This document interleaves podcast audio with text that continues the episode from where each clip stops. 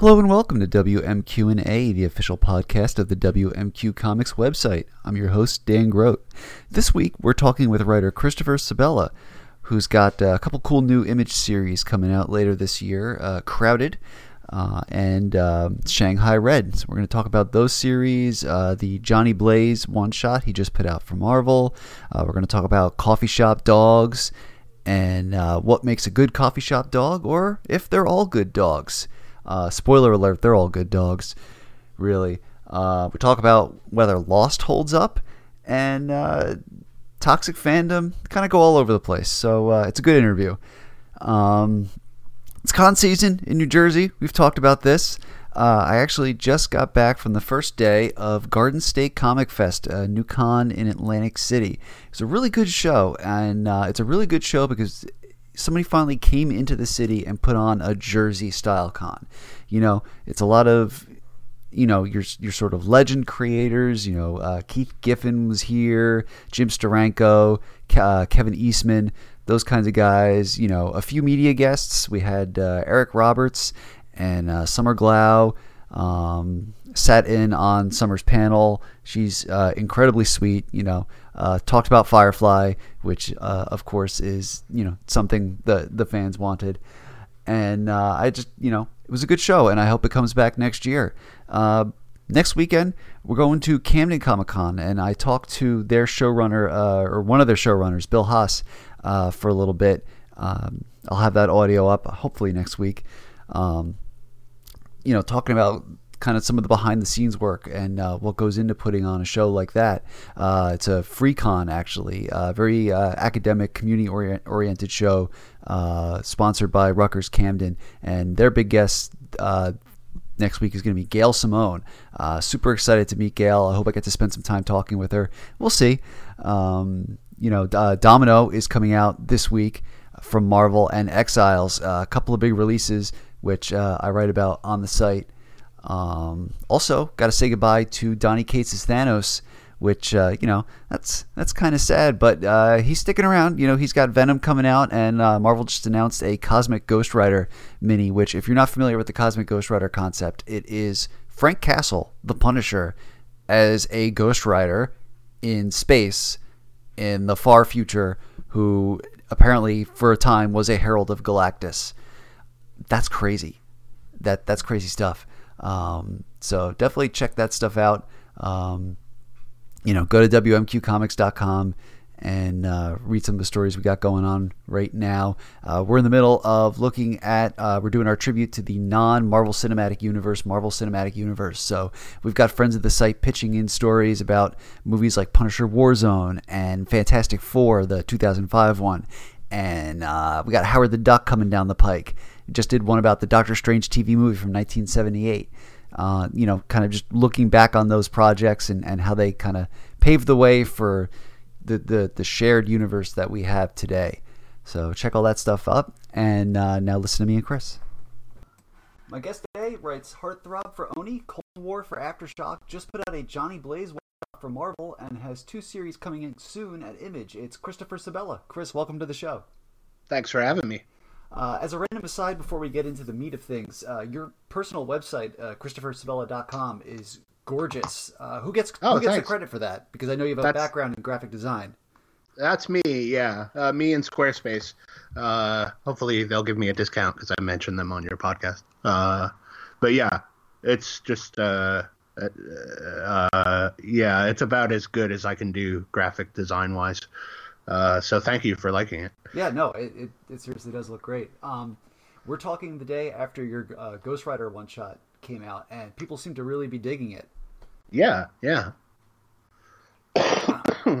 Sorry, I'm still uh, a little bit in shock. I guess, uh, like you know, I I never know how this stuff is going to go over, especially stuff you know with like a character as big as Ghost Rider. So I was uh, kind of pleasantly surprised that like everybody seemed super into it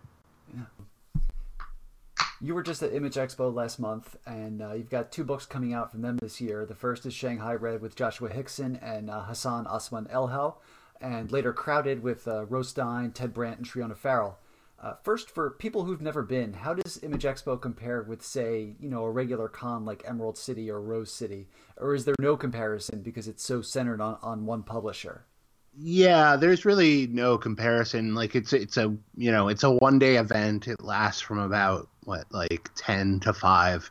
Um, it's a v- pretty small event. You know, it's um, uh, yeah, it's just like a very sort of like I don't know, and it's just so calm. Um, like it does not compare to any con because like at all times everything felt like except for the moment I had to like get up and do my presentation, it felt you know just like I was just like hanging out somewhere in my town. Um, and that just so happened to have like a bunch of comics fans there and other pros. So uh, yeah, it's it's an it's a neat event, and uh, I think like if you're into image books, uh, it's a it's a good like one day way to sort of dip in and dip out. Um, especially because you know they were doing signings and like Todd McFarlane was signing, so you know uh, I saw a lot of people like bringing their uh, their whole like backruns of Spawn to get signed, um, which like is pretty awesome. Like I think it's hard to get Todd, you know, corner Todd at a show anywhere. So um, I think for those dudes especially, it was super worth it. Um, do you get do you get to log a lot of you know FaceTime with sort of the the, the founders or you know like uh, Eric Stephenson or, or Todd or or Liefeld or or um, Rob Kirkman while you're there? Um, yeah, Todd, Todd and I got on really well for some reason. For whatever reason, Todd uh, was sort of uh, was my buddy that day, and I'd never met him before, but he was just like, um, like he came up to me and he's like, "Hey, I see that we're on a panel together, Chris. So uh, any any tough questions that come along, I'm gonna I'm gonna lob them your way."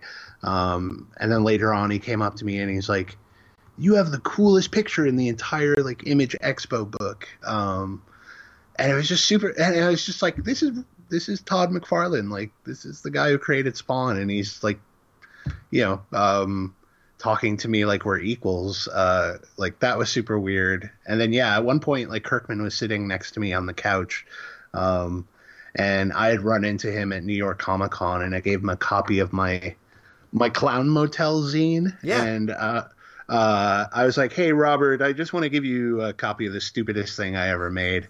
Um, and then, yeah, when we were sitting on the couch, he's like, "He's like, you know what? I read that thing," um, and he's like, "You know, I, I think a lot about sometimes like going out and getting a part-time job. You know, sort of like."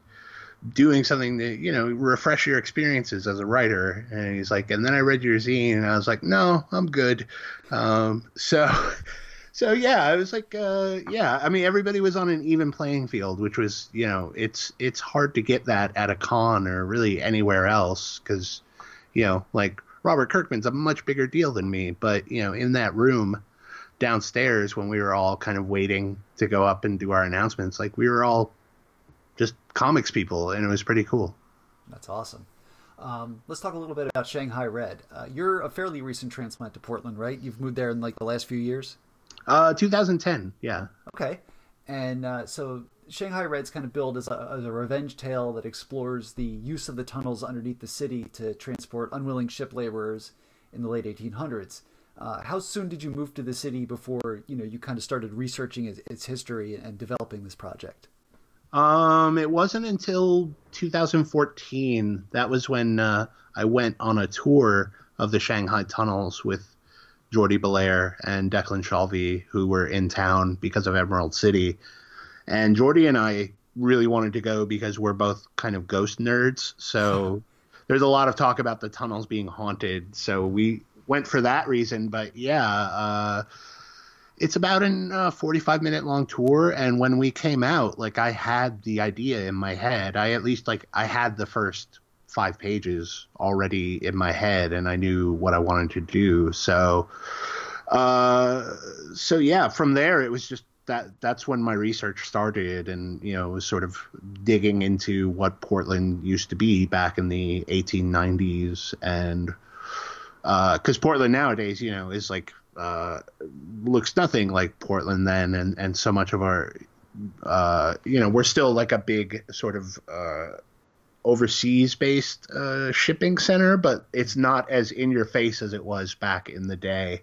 Um, and I just thought it was a really interesting time period because it's it's not the old west anymore, but it's not the era where cars are everywhere. So it's sort of this weird in between period where the new age is about to arrive, but everybody's still you know, like cities are starting to pop up and people are moving to them. And it's, yeah, it was just felt like a weird sort of negative zone of history. And I thought, uh, the more I explored about Portland, the more I was like, yeah, I think this is a, you know, it was kind of my way of paying Portland back, I guess, of being like, thank you for taking me in and giving me a career in comics. I'm going to make a book about uh, people getting murdered inside of you. um, you know beyond beyond the tour obviously um you know how how much kind of research were you doing with this project? It seems like you know in just doing my own sort of cursory cursory glancing there's dispute not i mean not about whether the practice of shanghai shanghaiing people was real. That absolutely was but what, how like how involved the tunnels were in the process? Yeah yeah. And you know i i'd say like most people come down on the side of that the tunnels weren't uh, involved in Shanghaiing, and I'm I'm kind of one of those people.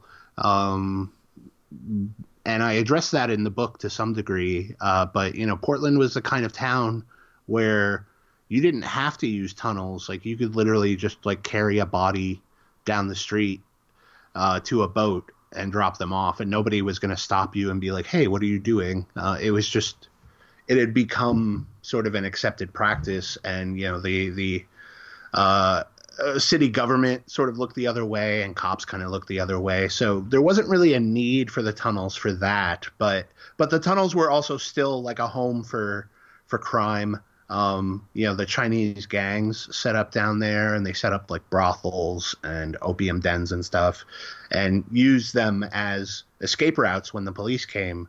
So they had the tunnels all rigged with traps and stuff to help them get away. So there was still a lot of crime to it. Um, and I, yeah, it was just like you know, I, I feel like since it's not established hundred percent one way or the other, that there was enough wiggle room in history that I could use the tunnels in this context, and I'd still be okay. Yeah, no, absolutely. Um, the other book you have coming out is Crowded, which is about crowd-funded assassinations via yes. app, which sounds like a like an awesome concept. Um, how'd you get your team together for that one, and how long did it take you all to agree to matching Twitter avatars? um, so it didn't take very long. Uh, my uh, my editor Juliette Capra, she I had been talking to her that you know I had a bunch of new pitches, and this was about a year ago, maybe a little longer, um, more like February. But I told her like, yeah, I have all these pitches, and I'm I just need to find artists. And she was friends with Ted and Ro, so they were looking for something to work on that they could really sink their teeth into. So I sent them a couple pitches, uh, one of which was Cold War, um, and the other was Crowded and they they instantly gravitated towards crowded. So uh, from there, it was you know I asked them who they wanted to work with coloring wise, and they said Trina, and then we got our letter. Like the whole team came together really effortlessly, and you know we sort of officially started work this summer, and um, we're just about done with the third issue. So we're hopefully gonna solicit it soon, and it'll be out towards the end of summer. That's awesome. Um, apart from comics, you've got, you have uh, you mentioned the, the Clown Motel zine earlier. You know, you've you've kind of had this second literary life as a, as a documentarian of sorts. You know, uh, you spend a month living in the Clown Motel. You've got mm-hmm. another book about your mother's uh, neighbor's attempts to install a pool, and then of course Coffee Shop Dogs. Which, sure. By the way, are is you know, if you're not following uh, at xtop on Twitter, that that is that is one of the joys of following Chris is is all the pictures of coffee shop dogs. Um, how do you go about choosing your subjects? uh, literally any dog that shows up, really, and that I can get you know a photo of. Uh, I never. The, the trick with coffee shop dogs is I never ask if I can take a photo, so it's always got to be like a creeper photo, um, and I've got to do it just uh, like I never want to reveal to the owner that I'm taking pictures of their dog. I, I don't know why either. I'm sure they'd all be totally fine with it, but um, it's just part of the game now. Is like, can I get a good photo without making it clear? And the, I guess the other rule is I never pet the dogs, um, just because like I, I don't I don't know how feel people feel about you petting their dogs unless the dog's super into it. Uh, then I just throw that convention aside. Um, but yeah, pretty much like any dog anywhere that I can get a reasonably good photo of. Um, I'm not allowed to have dogs in my apartment, so this is kind of I live vicariously through the dogs I run across in my wanderings. Any uh, particular favorite breed? Uh, I don't know the breed. Like, there are definitely dogs uh, that are in the zine that I am a big fan of, and usually those ones get like double page spreads in the zine. So if if you ever look at it, it's pretty easy to tell like which dogs are my favorite because I give them a lot of coverage. Um, but yeah, I'm bad at breeds. I mean, I think pit bulls are personally my favorite. Like that's the dog I want to get because mm-hmm. uh, they're just like big uh, blockheads who are just full of dumb affection, which is you know, uh, but also they could like mess somebody up if you need them to. So that's true. Uh, I have a pair of uh, miniature dachshunds myself. The, oh well, yeah, yeah those, those, won't mess anybody up, but uh, no, but they bark a lot at least. But the old, yeah, the older one barks a lot, and the and the younger one, who we adopted just two years ago, is is really sweet, but also really dumb. yeah. No, I love a dumb dog. Like, uh, you know, uh, it, it makes me feel like I'm actually doing them a service instead of just keeping them captive. Um, you tweeted just today that uh, comics is glory one day, smashing into rocks the next. Uh, it's very, it's it's kind of a very like Jack Kirby kid comics will break your heart type thing. sure. Um, can you expand on that on that a little bit?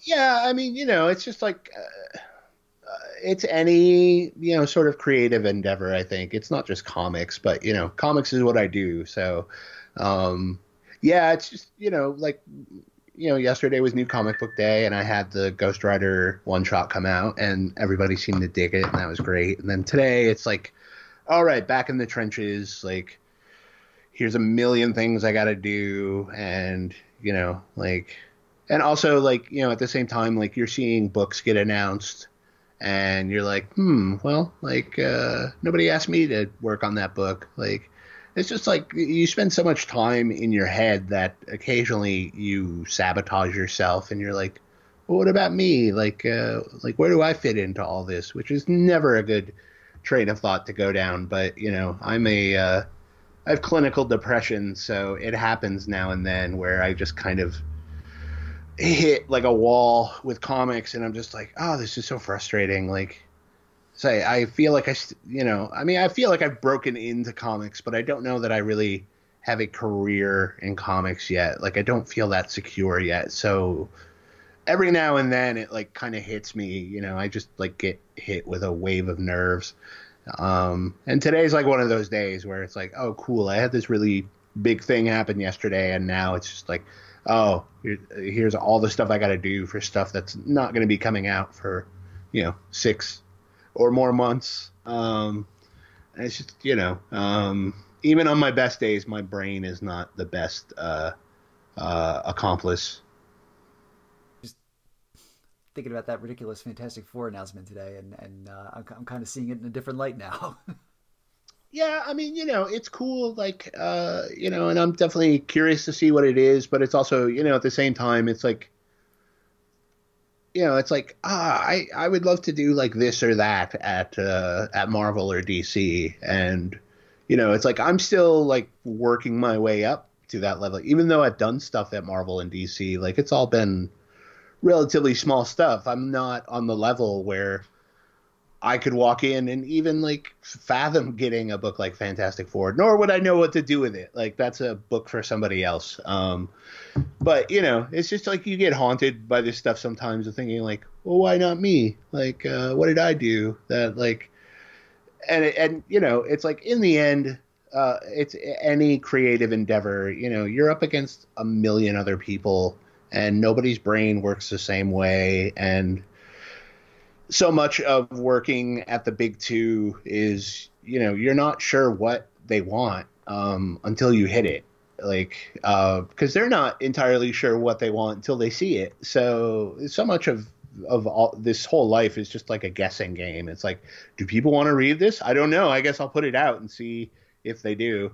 And if they don't well that was an interesting experiment. So um, you know, it keeps me humble at least. Like I never feel arrogant about comics. I never feel like I've got it all solved and like I'm set. Like I'm constantly second guessing and uh, sort of backbiting myself. So I feel like on that level, it's not the worst personality quirk I have. Um, what is your what's your because you do have you know you you've got kind of multiple books going on at once. What is your workflow like on a given day? You know, how do you decide how do you decide what you're working on when? Uh, really, it comes down to what's what's most pressing. Um, like, yeah, I have a whiteboard that basically I write down all the stuff, sort of in descending order of like what's needed, and then you know, on any given day, I'm really bad about writing during the days, and so I've kind of transitioned away from that, and I focus on doing graphic design stuff during the day. Mm-hmm. Um, and then at night, it's just yeah, whatever is really most pressing, like whatever needs to be on an editor's desk next gets gets preferential treatment, and you know, I don't I don't juggle scripts, so I'm not like working on two things at once. I always just work on one script at a time, and when I'm done with it, then I move on to the next thing. So, uh, but usually I've done like a lot of prep work before I actually sit down to write a script. So I've done a lot of the heavy lifting. So ideally, I just kind of you know once the sun goes down, I feel sort of ready to work, and I kind of just plug in and and try to write for three or four hours straight. And if I'm lucky, I can bust out like a good amount right then. And yeah, then I just like wake up and do it again. So I'm forever trying to get caught up. I'm nowhere close yet, but that's a lot of what 2018 is for me is like trying to put some old projects to bed and get to a place where it's like, oh, I'm not panicking all the time about all the stuff I have to do. Um, do you have a lot of do you prefer to work with like a lot of background noise? Do you have a, or a, or a uh, kind of choice background noise? Uh, it varies. Um, I, I'm sure a lot of people would consider it a sin, but like I definitely do writing while I have the TV on sometimes. Um, like for the last two weeks, I've been rewatching Lost. Yeah, I saw that. How is uh, how's the water cooler show of yesterdecade holding up? Not too badly, actually. Um, not as badly as I was anticipating. There's definitely, you know, a good amount of weak spots there, but um, I think being able to just like shotgun it the way I'm doing mm-hmm. sort of glosses over. You don't have a week in between to be like, well, what the hell was that? Um, so yeah, I'm on the last season right now, and I think and it's starting to get a bit rough. So uh, uh, but it's also it's a show that I saw when it was airing, so I know it pretty well. So I can have it on, and it's not something that's really gonna distract me.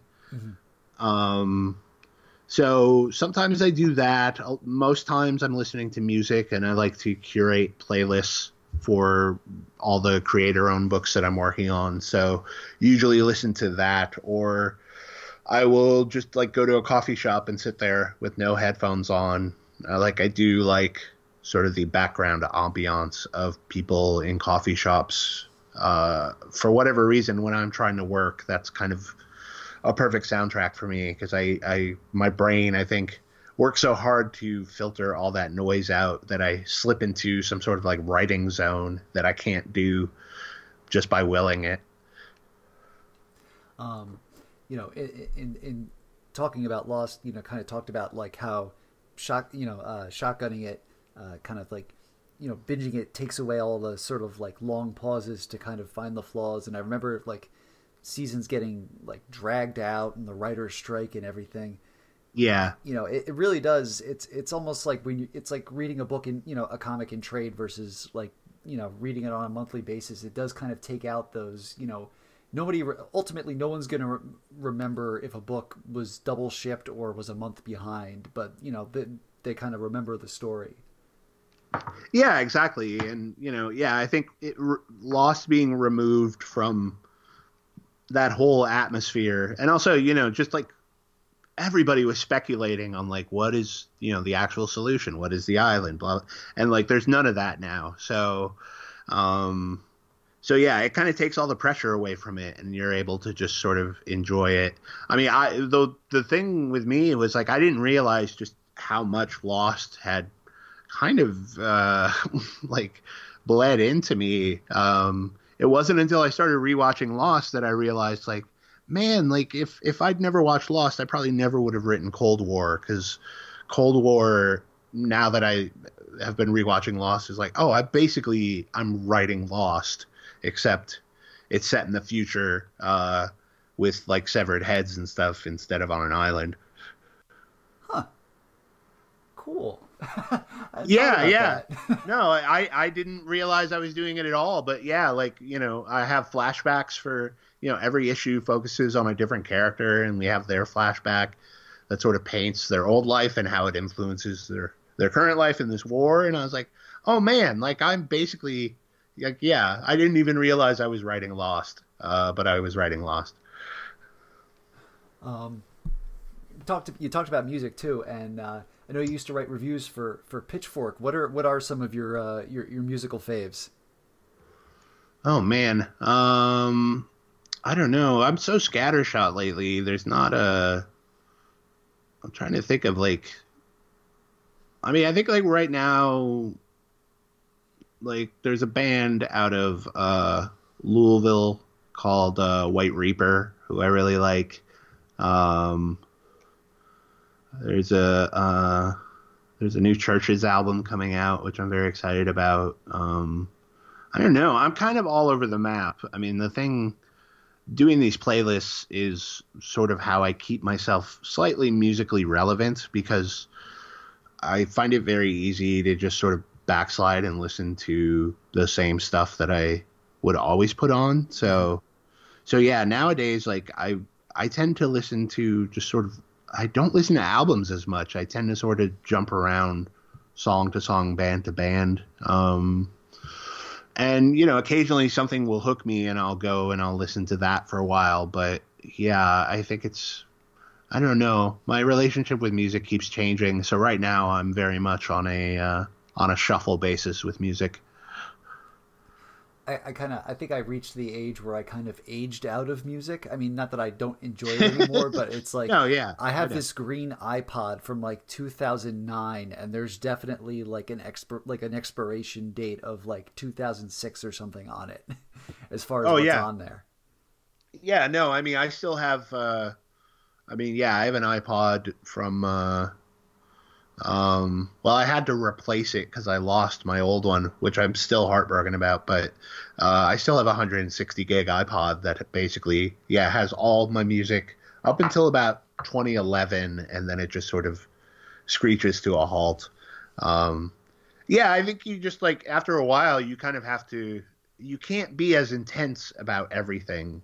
So I definitely feel like uh, you know there was a time where I was super intense about music, and I really love music still, but I'm not you know I'm not like scanning the pages to see like who's coming in concert this week, and I'm not mm-hmm. you know uh, counting the days until you know usually I find out that an album's out like two weeks after it came out, so.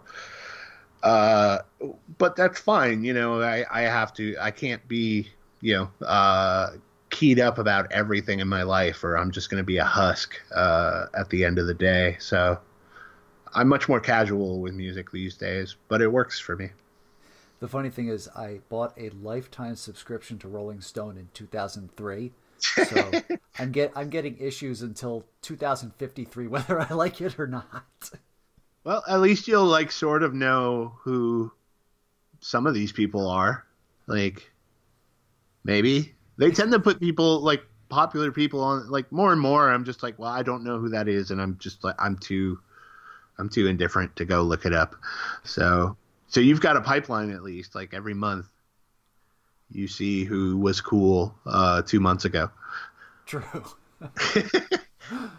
um, you're pretty good at calling out shitty behavior on social media. Uh, generally, how's the atmosphere for, for you online and, and sort of interacting with, uh, you know, fans and, and randos? Uh, pretty good.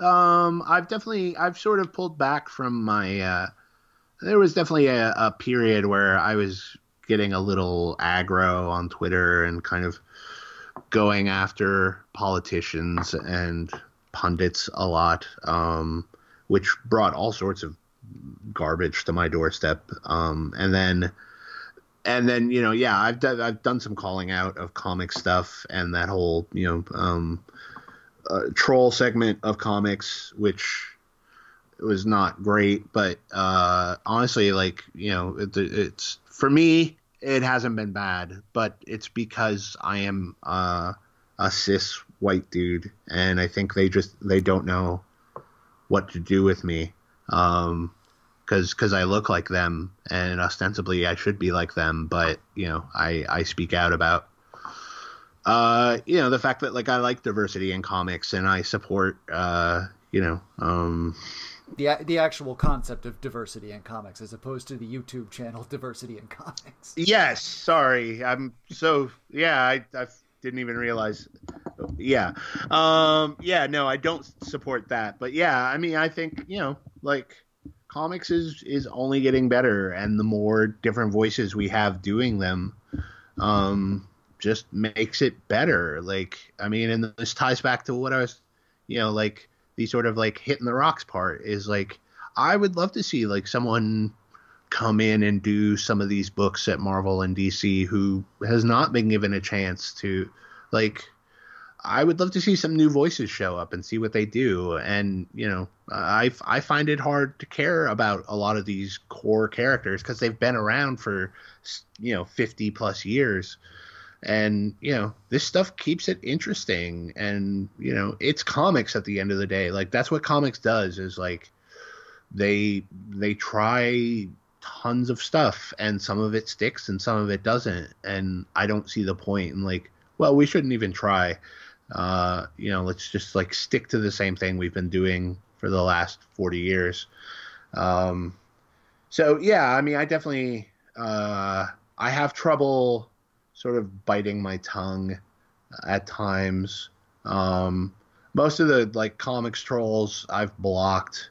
Uh, like I ran a blockchain on them months and months ago, so I don't even really get any pushback. I'm definitely the target of a couple people who are conspiracy weirdos who think I have some sort of power in this industry to blackball people, which I find hilarious because if I had that kind of power, I'd be doing a lot more uh, big name work.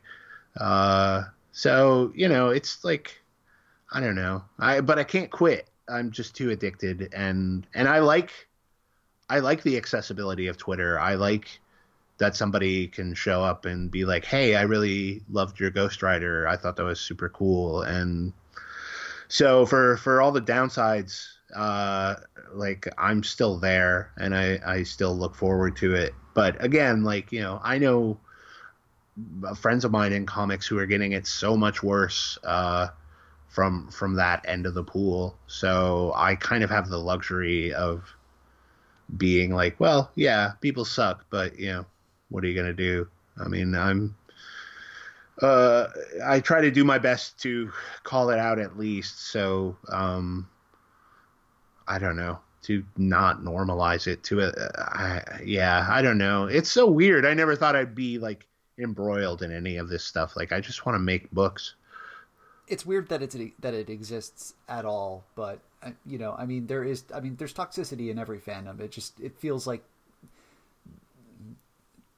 the shittiness in comics fandom is, is kind of come to a head recently, but oh yeah, yeah, yeah, and you know, like I, I, you know, I was there for GamerGate, so I saw that go down. So I'm not surprised that you know they're attempting something like that in comics, but you know, it's like at the end of the day, they're too late. Like they should have showed up 10 years ago if they wanted to make this argument. Like at this point, it's the, the horse is out of the stable. You're not going to convince Marvel or DC to walk that back because they've already walked it out. So, Yeah. yeah, it's just like, I don't know. Um, if this is the price you have to pay for, you know, if I this is the price I have to pay for like, you know, getting to talk to people who read and like my stuff, then then I'm willing to pay it. But um yeah, I also realize I'm paying a much lower price than a lot of people. So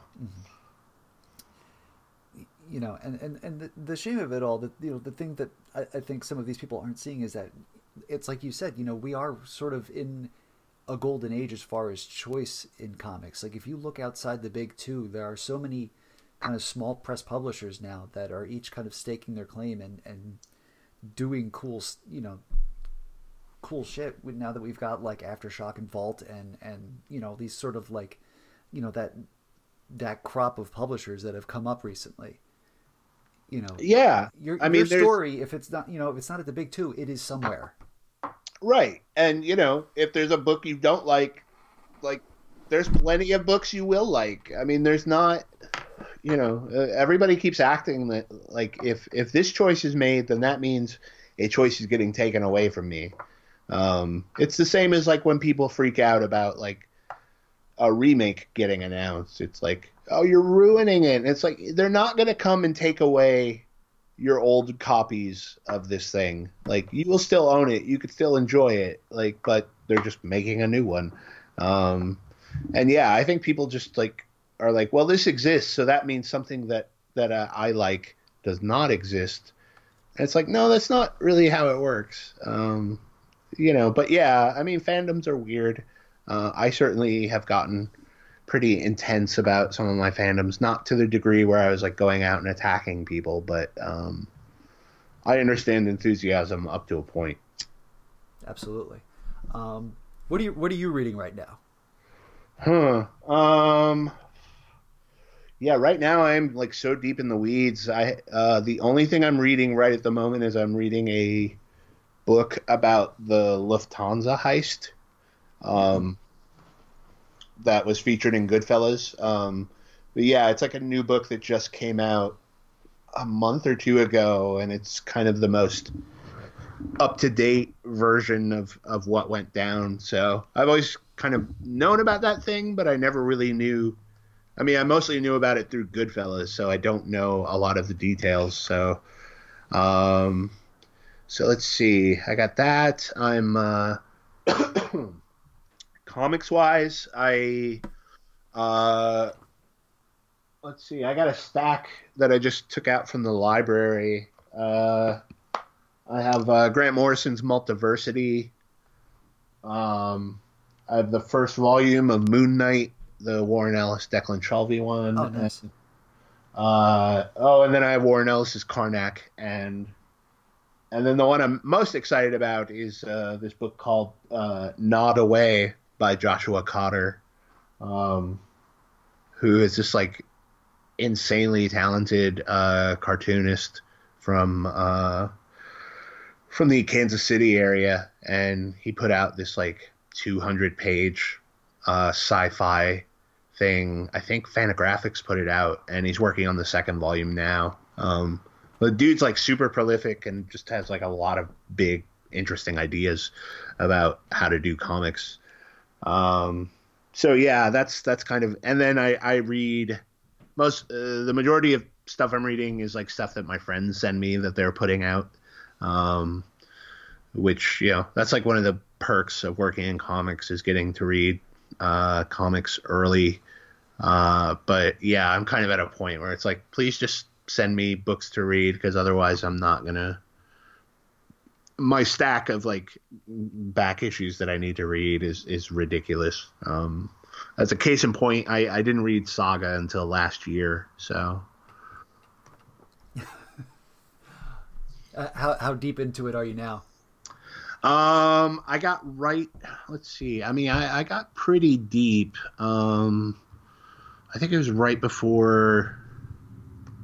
Uh, I can't remember. Um, but yeah, I mean, I got about like 30 plus issues into it, and I think it's great, and I totally get why people love it. But yeah, it was just one of those things that was like, I just had like those trades stacking up, and I was like, I'm gonna read you, I swear. Uh, and then, you know, it's like with any uh, anything, like you just keep buying more of that thing, and then you lose track of of what.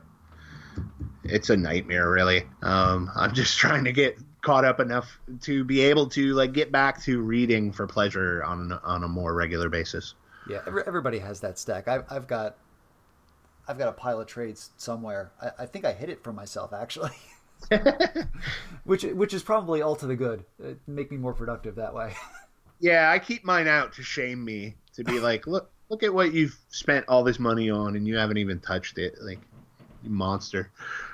Yeah, I, have got I've got a copy of uh, Mark Gruenwald Squadron Supreme around here somewhere. That's I, I can't look at it because it's just judging me. Yeah, yeah. Uh, but yeah, that's that's my goal for the rest of the year is to get caught up enough that I can start. I want to decimate this pile. I want to get back to the point where it's like, oh, cool. I don't have anything to read, so I got to go pick it up on Wednesday and like read it right there. Um, well, I mentioned some of your books at the top of this podcast: uh, Heartthrob, Cold War, uh, Shanghai Red and uh, uh, Crowded at this point. Is there anything else that uh, people should be looking for at this point? Um, I just wrote two issues of Harley Quinn. That'll be those will be coming out in June. Uh, which I'm pretty happy with that. And let's see.